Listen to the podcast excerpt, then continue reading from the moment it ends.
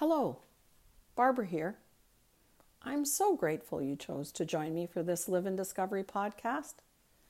Today, I'd like to talk about our go to excuse file and how to dismantle it.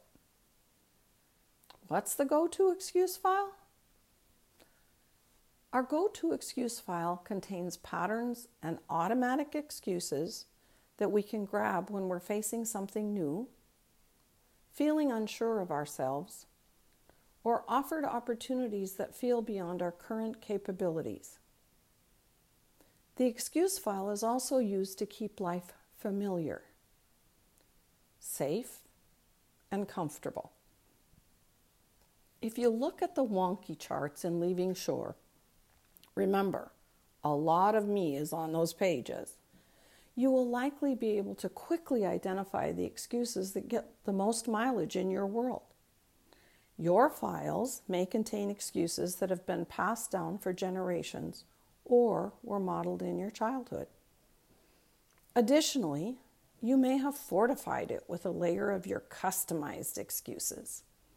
Your friends and family are very likely aware of your typical excuses and frequently can predict which ones you'll grab because they've heard them so many times. If you aren't sure of the depth and breadth of your file, just ask someone who likes you and knows you well. They can help you get a good list rather quickly. How does the go to excuse file work? Let's look at a common intention many of us have, such as caring for our body. It might be about the food or the fuel we give it. It might be about exercise or activity. It might be about personal time and self care. When we have an active and versatile excuse file, it can work for any flavor of this particular intention, such as I am way too busy. I can't add one more thing oh, I can start later when things start calming down. This is my comfort food. I am exhausted. I need these treats to keep my spirits up. Whatever. It doesn't matter. Grabbing an excuse soothes me when I'm ignoring what my body needs. It's my attempt to calm my being. My excuses provide me with a reason for making my choice, telling my brain, this is why you're doing what you're doing. By putting a reason in front of myself, I dampen the possibility that I will experience disequilibrium, uncertainty, or anxiety for making this choice. Sometimes I even announce my reason to justify my behavior. This may be a highly effective, artfully executed, and practiced performance. I know how to make people believe this excuse. When I use my excuses, I can temporarily make myself feel better, even though I'm making a choice that is probably not in my best interest. I have fortified myself with a reason. Okay, what happens when, despite our fear, we don't grab a ready excuse? Let's go back to one of Barbara's big braves, my big braves, meeting with the editor for the first time. How might my life have been different if I had not kept that appointment? it's likely that I wouldn't have completed the course,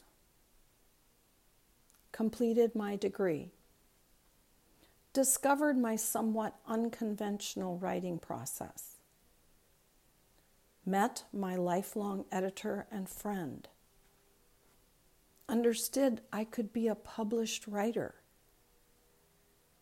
It is likely I wouldn't have written any books. Think about it. I couldn't have imagined this journey or sharing my ideas in blogs and podcasts.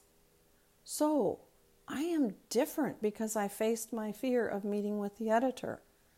My life is richer in endless ways. My life purpose is further fulfilled because I write. I would have missed one of the greatest joys of my life writing. How might disruptors serve to help us begin dismantling our excuse file? It's not uncommon for a friend or an acquaintance who knows your excuse file well to offer a suggestion or feedback, which can be a powerful disruptor. Although hard to hear, it's often a gift. I listened as a man yearning for a different life repeatedly talked about going back to school, but never looked into what would be required. He frequently verbalized his fears and excuses for his inaction. How was he going to fit school into his already busy schedule and still provide for his family? How would he pay for it? He had not been a strong student. What made him think he could do this? Fortunately, a frustrated former mentor was fed up with these conversations and called him in for a meeting. His mentor sat him down, looked him in the eye, and said, It's time to fish or cut bait. Quit talking about going on to school and do something about it. This conversation helped him gather his courage and make some calls, despite his fears. To his surprise, there was an evening course he could afford. When he was ready to continue, he was informed there was financial assistance available. His enthusiasm and excitement were ev- evident to everyone around him. Feeling energized by his career choice, he committed himself to being a student, despite an incredibly intense schedule. Not surprisingly, his boss adjusted his work schedule to accommodate school. Having the faith to take the initial steps while unsure of the outcome opened his life to possibilities. Well, why would I want to dismantle my handy dandy, highly effective go to excuse file? Our excuses can serve to keep us in place and comfortable. Frequently, they contain exaggerated risks and fears. When you identify your well rehearsed, high mileage excuses, recognize them, and begin to hear yourself verbalize them, they start to lose their power. You can't be in the driver's seat of your life if you're constantly taking the off ramps of the excuse file.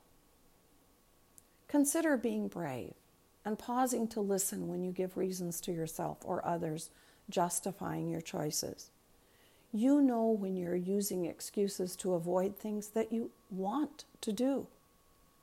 It sounds paradoxical, but our trigger happy excuse file is frequently utilized to prevent us from taking the steps towards the life we want. Remember, once identified, you will hear yourself giving an excuse, and it is highly likely that it will begin to lose its power in your life. Thank you for joining me today. I'm looking forward to continuing this conversation. So, until we meet again. To find out more about the Companion Book Project, read the corresponding blogs, or purchase Leaving Shore Making the Choice to Live in Discovery, you can visit our website at www.leavingshore.com.